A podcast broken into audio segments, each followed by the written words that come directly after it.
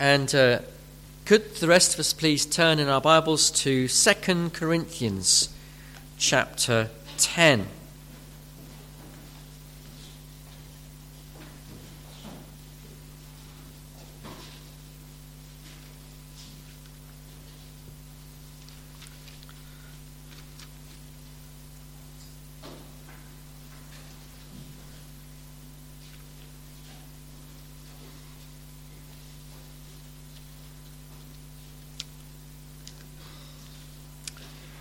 Page 1150 in the Church Bibles if you wish to follow.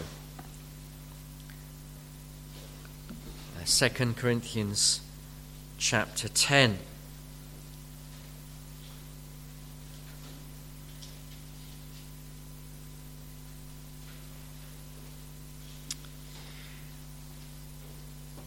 Page 1150. I, Paul, myself entreat you by the meekness and gentleness of Christ.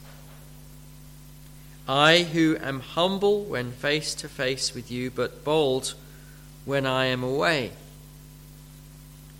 I beg of you that when I am present, I may not have to show boldness with such confidence as I count on showing against some who suspect us of walking according to the flesh. For though we walk in the flesh, we are not waging war according to the flesh. For the weapons of our warfare are not of the flesh, but have divine power to destroy strongholds. We destroy arguments and every lofty opinion raised against the knowledge of God and take every, every thought captive to obey Christ. Being ready to punish every uh, disobedience when your obedience is complete. Well, let's keep your Bible open and let's now pray and ask God to help us. Lord God, we do pray that you will uh, please um, bless us and help us as we consider your word now. Please, Lord, would you strengthen me and help me, help my, my, my, lips to work well, help my mind to work well. May I be spiritually alive, uh, that I might be able to do good to my brothers and sisters and my friends here today. That they may be fed and built up, and any that don't yet know Christ might be drawn to Christ. And Father, please also be at work in each one of our hearts to grant us faith, to grant that those who are dead in their sins may be made alive. And we pray, Lord, also that, that uh, those of us who are yours might have our hearts filled with greater love for Christ, and also that we might be moved to obey Christ better in our lives. We pray these things in Jesus' name. Amen. So, yeah, so if you're just trying to find where we are, it's, it's page 1150, 2 Corinthians chapter 10 and verse 1. Well, today, after a gap of a few weeks, we are coming back to our studies in 2 Corinthians. And the, the, the, the section of the verses that we are going to be looking at this morning mark the beginning of a whole new section of this letter, which really runs from verse 1 of chapter 10 right the way through to the end, really, of the letter, more or less the end of the letter. Uh, up to this point, um, the, Paul was, the apostle was talking about the glories of New Covenant ministry in the first section, first major section, up to the end of verse uh, of chapter 7. And then um, in chapters 8 and 9, he was talking about uh, trying to encourage the believers to contribute to a collection that he was raising for the poor believers in Jerusalem. But now, in this part, he now, as I say, starts a new section where he is seeking to deal with the issue of false teachers in the church. And trying to encourage the church in Corinth not to be led astray by these false teachers, but rather to distance themselves from the, from the false teachers. Now, who were these false teachers and what were they saying? Well, it seems that these false teachers were putting forward a version of what they called Christianity, which wasn't really Christianity at all, whereby they were saying,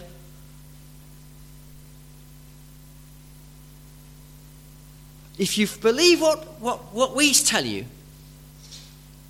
you can be rich, you can be famous, you can be powerful, you can, uh, you can have freedom from, from sickness, and, and you can uh, be uh, triumphant in this world. Now, we can immediately see the relevance of what these false teachers were saying because there are people today who are saying things that are very similar to what these false teachers were saying. People are saying today, have positive thoughts and you will attract blessing to yourself. It's a, they say it's a law that God has made in this world that if you have positive thoughts, it acts like a sort of a magnet which brings blessing to you. So have positive thoughts and you'll be blessed. You won't be poor. You won't be ill. You'll be successful. You'll be rich. Your dreams will be fulfilled. And so I think we would do really well to take very careful note of what Paul says in these chapters. And what we'll see is that he says, yes, Christians do have power, amazing power.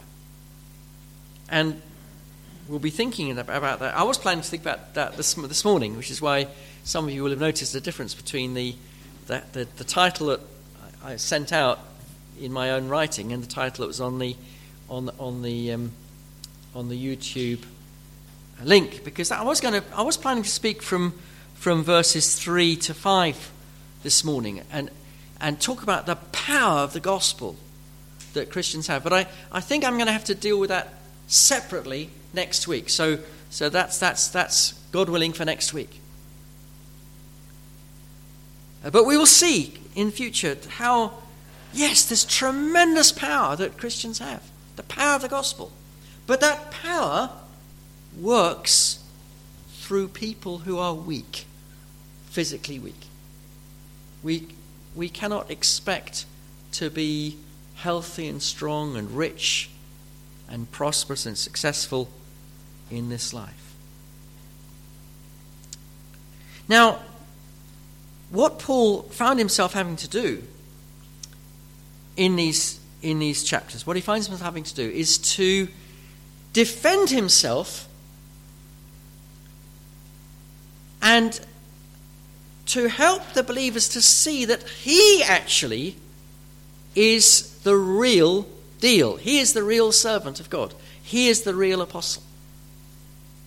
Because what these other teachers were saying is, oh, no, Paul can't possibly be a real apostle. Look how weak he is. Look how poor he is. Look how ill he is. Look how he's being persecuted so much. He can't possibly be a real apostle.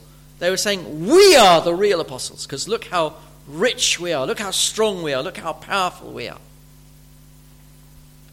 And so, what Paul has to do in these, in, in these chapters is to, is to say, No, actually, I am the real apostle. It's these other ones who are the false apostles. And so, quite a lot of, this, of these next few chapters, we'll see how he, he's having to defend himself. He doesn't do that because he wants to, it's not because he's, he's trying to gain a following for himself or because he's wanting to build up his own ego. But he knows that he has to defend himself and his teaching because if he doesn't, they'll be led astray to false teaching, the false teaching of these false apostles, and they will land up in great error. Now, what I want to do this morning, though, is to think about primarily verses 1 and 2 of this, of this chapter, which are really just the opening verses, and uh, refer to also to verse 6. Because uh, what, the, Paul, what the apostle is doing in these letters is in, in these verses is he's turning his attention to the visit that he's going to be making. He trusts in a few months' time or in a year's time or something like that. And he's expressing concern that he may have to confront the church for the way in which it has entertained these false teachers.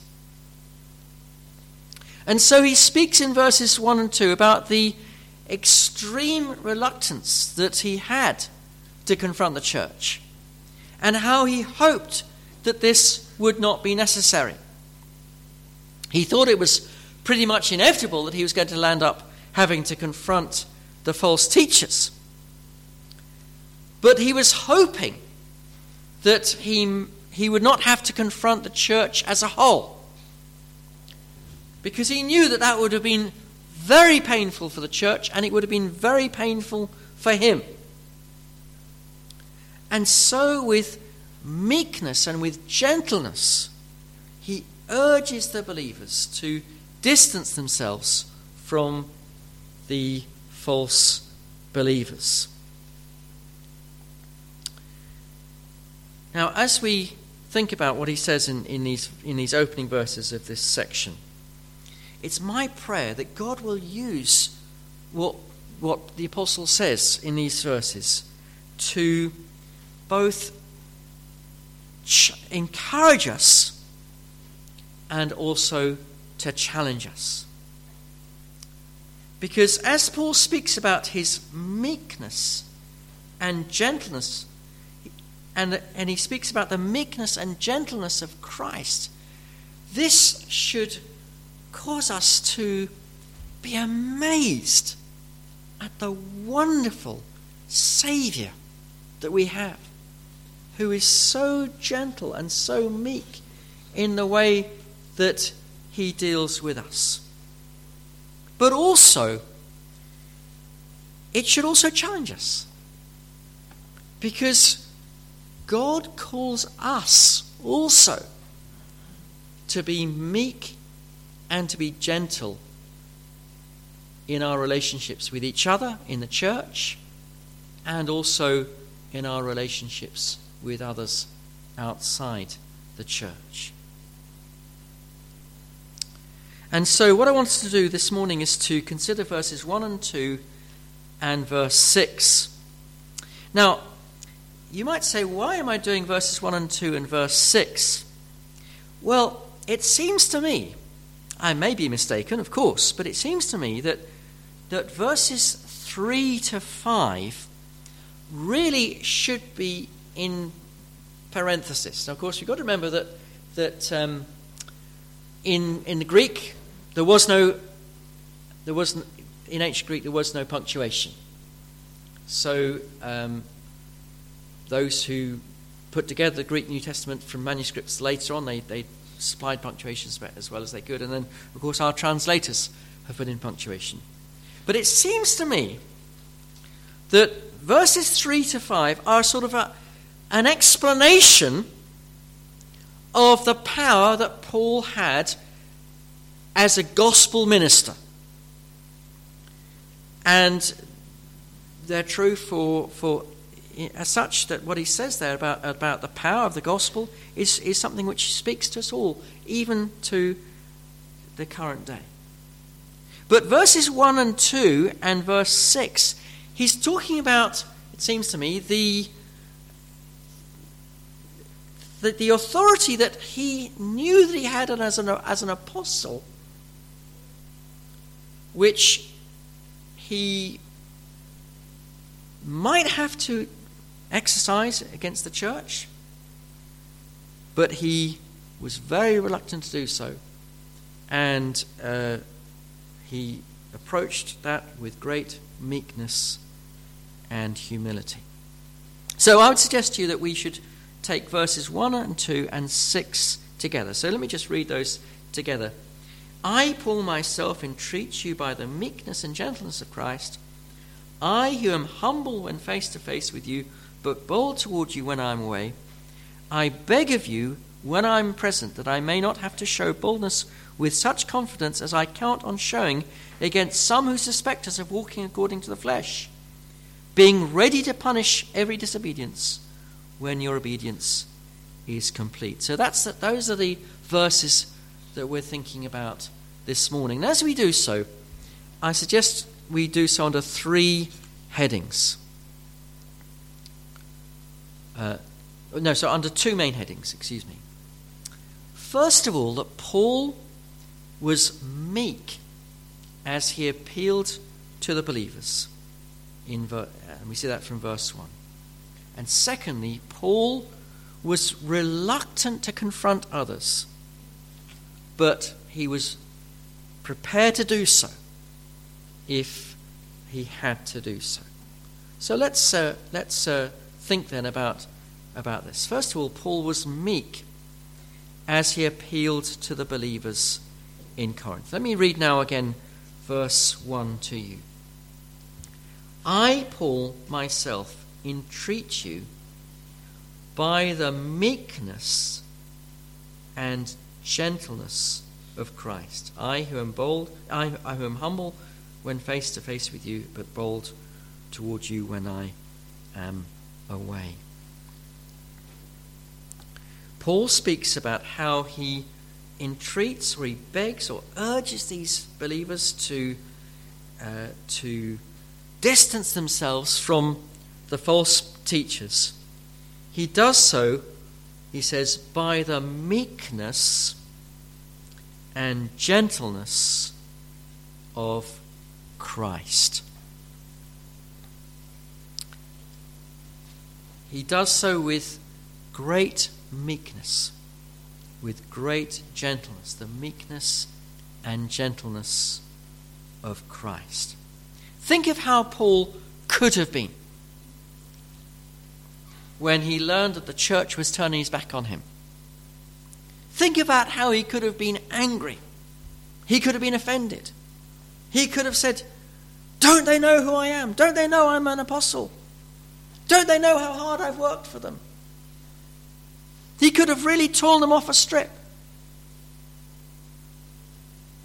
But he comes to them with gentleness and he appeals to them with the meekness and gentleness of Christ. And he says, I entreat you by the meekness and gentleness of Christ. Now, what, what do those words meekness and gentleness mean? Well, uh, I suppose the best way to think about meekness is to think about how a meek person responds when he is attacked or criticized. A meek person, when he is attacked or criticized, responds with calmness with uh, gentleness, without any aggression or threatening. Whereas somebody who is not meek will, res- will rear up in anger and make counter accusations and threats against the other person. And what about the word gentle? Well, the word gentle talks about somebody who is sensitive and kind in the way that he treats others, being very careful not to hurt or damage this other person. Think of uh, maybe the way an antique dealer, you know, he's got this a vase, a Chinese Ming vase, which is worth thousands and thousands of pounds. Well, he t- handles this with great care. He knows how delicate it is. Well, so a gentle person, a gentle person, treats others with, with kindness and with respect, not with roughness and, and cruelty and unkindness.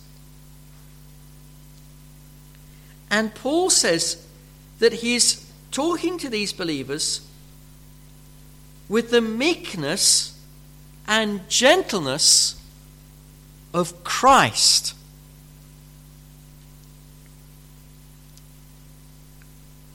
Jesus himself was gentle and meek in the way in which he dealt with others and the whole way in which he lived. If anyone didn't have to be meek, if anyone could have said, I demand my rights, it would have been, it was Jesus. He is the King of kings. He is the Lord of lords. He is the eternal Son of God. He is the one who has made all things. He, to him every knee shall bow. He is the judge of the whole earth. He of all people could have said, I demand that I be treated properly. He of all people could have legitimately said, Don't you talk to me like that when he was wrongly treated. But he didn't do so. He was meek and he was gentle. And so when Paul talks about the meekness and gentleness of Christ, he's saying, I am showing in my life the same meekness and the same gentleness that Christ showed. Because Jesus was meek. Jesus was gentle. We read earlier from those words in Matthew 11, where Jesus says, Come to me, all you who labor and are heavy laden, and I will give you rest.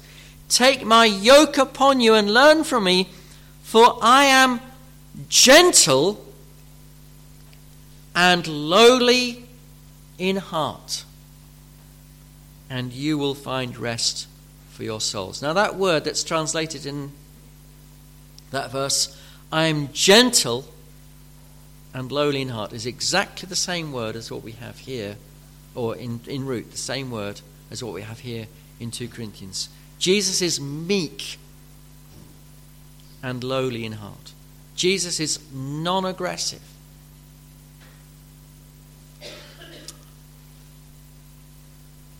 And that same word also occurs in that prophecy from Zechariah that is quoted in Matthew chapter 21 when Jesus was walking, was riding into Jerusalem on a donkey. Say to the daughter of Zion, Behold, your king is coming to you, humble, meek, and mounted on a donkey, on a colt the foal of a beast of burden. The King of Kings came into Jerusalem not on a horse, not at the head of an army bearing uh, of soldiers bearing spears and swords, but on a donkey, with men laying palm branches out on the, on the, on the ground in front of him, with children singing Hosanna to the King. Then consider Jesus' meekness as he was arrested. He did not resist arrest. He did good to those who were arresting him. He spoke kindly and gently to them. He rebuked them, yes, but he was gentle, he was polite. He healed the, the, the, the servant of the high priest whose ear had got cut off by, by Peter. He he was mocked and he did not answer back. He was whipped, he made no complaints. When he was pers- when he was crucified, he prayed for his for those who were crucifying him, Father, forgive them, because they do not know what they are doing. He was mocked and taunted on the cross, yet he did not answer back, he did not make any threats. Peter writes in his first letter, chapter 2, and verse 22 He committed no sin, neither was deceit found in his mouth. When he was reviled, he did not revile in return. When he suffered, he did not threaten, but he continued entrusting himself to him who judges justly. And this meekness and this gentleness of Christ is a reflection of the meekness and gentleness of God the Father. Do you think of God the Father as meek and gentle? Well, yes. Jesus said, He who has seen me has seen the Father. The character of Jesus is the character of God the Father. And Psalm 103 says about God the Father, He does not deal with us according to our sins or repay us according to our iniquities. For as high as the heavens are above the earth, so great is His steadfast love toward those who fear Him. As far as the east is from the west, so far does He remove our transgressions from us. As a father has compassion on his children so the Lord shows compassion to those who fear him. For, the lo- for he knows our frame, he remembers we are dust. Our God is a compassionate God, a kind God, a good God, a loving Heavenly Father. Sometimes people think of, of Jesus as the loving one and the God as the Father as the stern, forbidding one. No. It's because the Father loved us that He gave His Son. The Father loves His children. Your Heavenly Father loves you and bears with you with all of your, if you're a Christian, with all of your failings and faults, and, and, and is, is gentle and kind towards you. Think of what Isaiah says in chapter 40, Isaiah chapter 40, verse 10, about, again about our God, our Heavenly Father. Behold, the Lord comes with, it, with might, and his arm rules for him.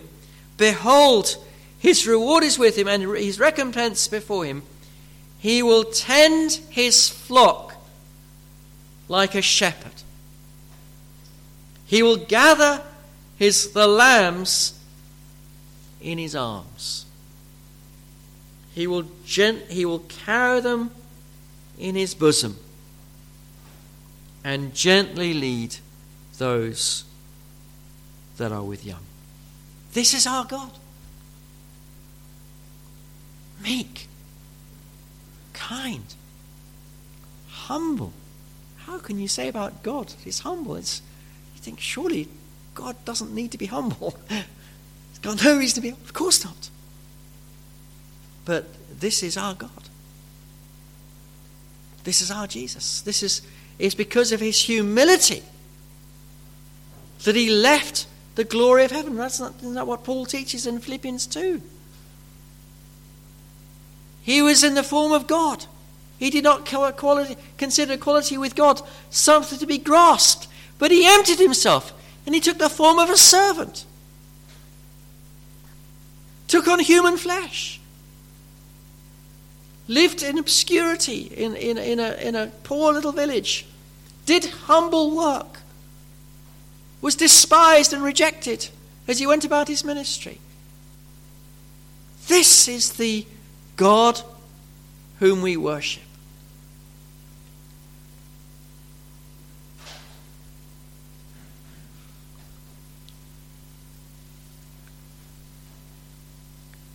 And what Jesus said is that the person who is a true believer is defined by being himself meek. This is the whole point of what we call the Beatitudes. You know those Beatitudes that, that people call the Beatitudes, the, the blessed sayings? Matthew chapter 5 on the Sermon on the Mount. In those Beatitudes, Jesus is defining blessed people. And blessed people are those who are born again. And they have these characteristics of, of, the work of these, these, these identifying markers of the work of the Spirit in their heart. Verse 1 Blessed are the poor in spirit, for theirs is the kingdom of heaven. See, when God works in your life, you know that you need God. You know that you can't save yourself. You know that, that, that, that you are a beggar before God. You, you, you got nothing. You know you're poor in spirit. So you cry out to God, Oh God, save me. Well, Jesus says, Blessed are the poor in spirit, for theirs is the kingdom of heaven. Then he says, Blessed are those who mourn, for they shall be comforted. If you have the Holy Spirit, you'll mourn for your sins. You'll say, Oh, what a wretched person I am. Why do I keep on sinning? I'm so unworthy of God. And what's the next one? Blessed are the meek, for they will inherit the earth. Now, when Jesus mentions these qualities, he's not saying, Oh, if you make yourself good, you will go to heaven. That's the way that you can easily misunderstand it. You, oh, if you make yourself poor in spirit, if you make yourself a mourner, if you make yourself a meek person, and you try very hard to be meek, then you'll become fit for heaven. No, what he's saying is this when the Holy Spirit has worked in a person's life, he becomes these things. He becomes poor in spirit. He becomes one who mourns. He becomes one who is meek. He becomes one who hungers and thirsts for righteousness. These are the identifiers of a true Christian. So, meekness is an identifier of somebody who's born again, somebody who's been saved. Why is somebody who's born again meek? Well, the answer is because two reasons. First of all, because he knows his God is meek.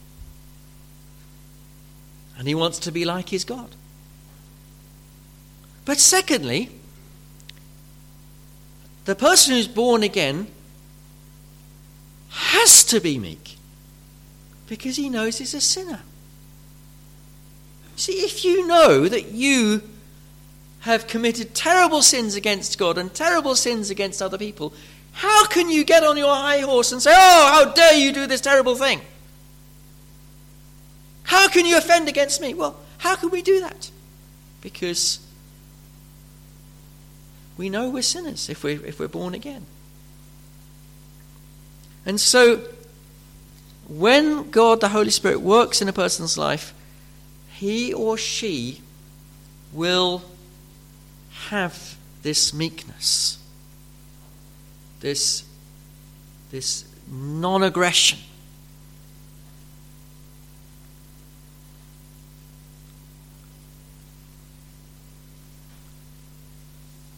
And God, having planted this, this meekness in the heart of a believer, He tells us also that we are to exercise that meekness.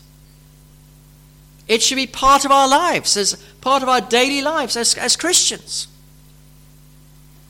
Uh, Paul says in Colossians and uh, chapter 3 and verse 12, uh, speaking about the implications of living, of, of the gospel in a person's life.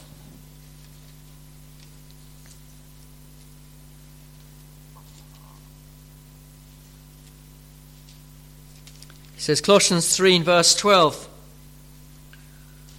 Put on then, as God's chosen ones, holy and beloved, compassionate hearts, kindness, humility, meekness, and patience, bearing with one another, and if one has a complaint against another, forgiving each other as the Lord has forgiven you.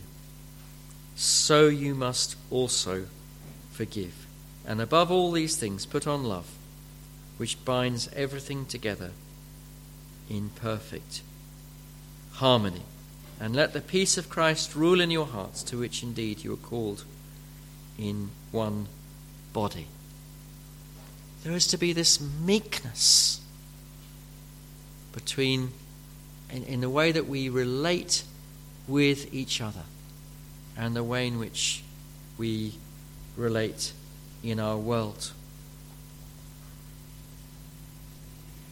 Well, what should be the effect of, of this, where Paul, this, this, this thing where Paul speaks of himself as, as uh, speaking and acting with the meekness and gentleness of Christ?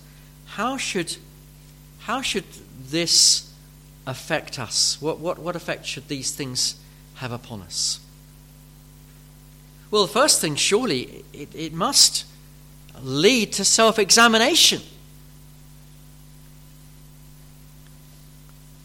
The first thing every one of us in this room must ask ourselves, and including myself, we must all ask ourselves Am I born again? Do I see the meekness of Christ in my life? How do I respond when, when people are rude to me? or when people insult me, or when I'm when I am frustrated, or when when things are not right, when when when when um, things don't go my way. Is there that anger and that frustration and that annoyance and that cruelty and unkindness and impatience towards other people? Maybe I'm not born again. We need to ask ourselves, don't we? We need to challenge ourselves. Am I really a Christian? Do I really show Christ like meekness? You know, you can be very sound doctrinally, you can be very active as a Christian, doing all sorts of evangelism, busy at church, coming morning and evening to church and midweek and doing all the other things you should do. And you should do those things. And you've heard me say these, you should do these things as a Christian. And yet not have any meekness about you.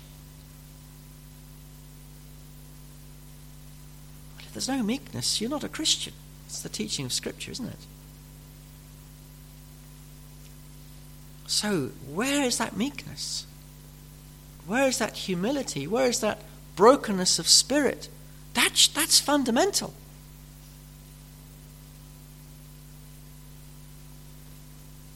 What should you do if you think, well, I wonder if I am born again? Well, in one sense, you can't do anything because being born again is a miracle of God. But there, is, there are two things you can and should do, which is to repent and to believe. You can't do that miracle, but you can repent and believe with God's help. So go to God. Go to say to God, Lord, I, I, I've, I've not been meek and humble as I should be. I, I wonder if I'm a Christian at all. Confess your sin to Him. Repent. And ask Him to save you. Another thing that this, what we've thought about so far, should, should um, lead us to do is to worship our Lord. What a wonderful God we have.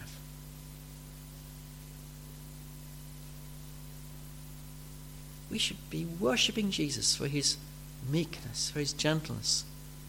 And we should be worshipping God for this characteristic that he shows. Another thing that this should lead us to do is to come to Christ. You see, Jesus is meek. He's ready to receive you. Know, sometimes you have, there are certain people that one feels a little bit anxious about doing, going too close to because you think, if I say something wrong, he's going to jump down my throat. And so you, you keep your distance. You, you don't, you, you, you're a bit wary. You don't need to be wary with Jesus.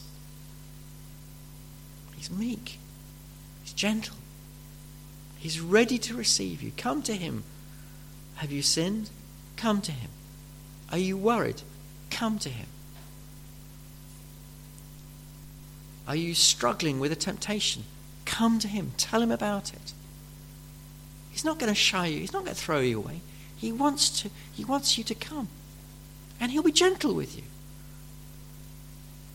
Be like that, that kindly doctor, you know, that perhaps you know maybe who, who's got that wonderful, gentle spirit, and you know that you can tell him or her whatever it is you're, you're, you're, you, you got wrong, because there's that gentleness, that kindness. Jesus is like that. He will welcome you, He'll receive you.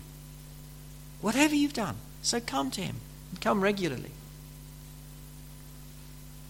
And then surely this, this, uh, this, this, what Paul says about this meekness and gentleness of Christ, surely this should lead us also to do all we can to cultivate our own meekness and gentleness. Remember the Lord and his meekness. Remember the, the way that he dealt with suffering. Remember his patience, his kindness with you. Remember your sin. Remember that you fail just like other people fail. And this will help to cultivate this, this, this meekness, this gentleness. And keep short accounts with the Lord. You start find yourself getting frustrated, start to find yourself getting annoyed, go to the Lord quickly. Confess your sin and receive his knowledge, his love again. Well, so Paul talks then about his meekness, him, him working or, or speaking according to the meekness and gentleness of Christ. The other thing, not to speak such length, but just the other thing to think about this morning is that he was very reluctant to, co- to confront, but if he had to, he did. So we see this. Um, let's read verse 1 and 2 again and then go on to verse 6. I, Paul, myself entreat you by the meekness and gentleness of Christ I who am humble when face to face with you, but bold toward you when I am away. I beg of you that when I am present, I may not have to show boldness with such confidence as I count on showing against some who suspect us of not walking of walking according to the flesh. And then going to verse six, being ready to punish every disobedience when your obedience is complete. what we see here is that Paul is both very reluctant to confront, but also willing to confront when he has to. He's very reluctant to confront. He, he says, I, I don't want to have to show boldness in dealing with you. He said, I'm begging of you, look, please, will you Distance yourself from these false teachers so I don't have to deal with you harshly. I could do, but I don't want to have to do so. So please, will you heed what I'm saying? There's great reluctance. But also, he does say that he does count on showing boldness against some who suspect him of walking according to the flesh. Second half of verse 2. And he does say that he is ready to punish every disobedience.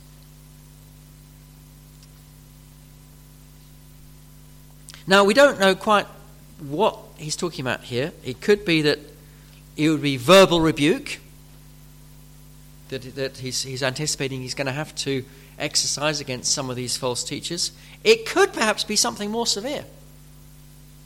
Uh, we know that as an apostle, he had the power to command terrible things to happen to people. Um, Peter spoke to, he commanded essentially the death of, of Ananias and Sapphira.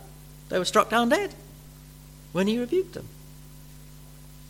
Uh, there's an account of how Elymas was, was, was struck with blindness by the Apostle Paul on one occasion, this, this man who was opposing him. He had the power as an apostle. He could say, right, bang. And, and, and something terrible could happen. And maybe that's what he's talking about. We don't know. Doesn't spell it out.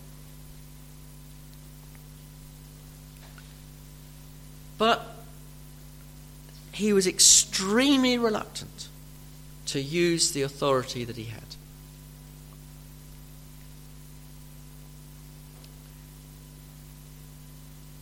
But at the same time, he was ready to do so if the occasion necessitated it. Now, we are not apostles. We do, I believe, share in the gospel power that he talks about in verses 3 to 5, which we'll come back to, God willing, next week. But we are not apostles. We can't command sickness to come up, or command blindness to come, or command people to drop down. Thank God we don't have that power. oh dear, just imagine what would happen if, if people did have that power today. But thankfully, we don't have that power. But we do have, all of us have, in different spheres, have authority. Many of us are parents. And sometimes, as parents, we've had to say to our children, no. And if you do that, I'll punish you. And we've had to carry through a punishment. Some of us are employers. And we have to say to employees, no, you must, there are certain things I must require of you. And if you don't, disciplinary procedures will be put in place. And as church members, also, sometimes it is necessary for us, those of us who are church members, to join together. Sadly, if somebody continues in sin and does not repent, sometimes it is necessary for a church to issue rebuke to that person, and sometimes that person, if, they will, if he will not hear the rebuke, he needs to be disciplined by the church and put out of membership of the church and treated like a, a, a, a, a pagan or a tax collector, Jesus says. And what we see from what we learn from the Apostle Paul here is that there should be reluctance on the one hand, but also a willingness to do what has to be done when necessary. Now, I think we can see that different ones of us got, uh, are affected by personality. And we need to be aware of the sort of personality we are. Some of us are sort of gung ho type personalities who will rise to a challenge. And, you know, if there's, a, if there's an issue, we'll say, right, come on, bring it on. And those ones need to be really careful. Watch out, you don't have that sort of belligerent attitude which picks a fight when a fight doesn't need to be picked. But others of us perhaps have got a, a, a sort of a, a temperament which hates to confront. And you can see something going on in your family, you see something going on in your workplace or in the church, and you don't do anything about it because you think, I don't really want to get involved. I don't like to do anything, I don't like to say anything. But actually, you've got a duty to do so.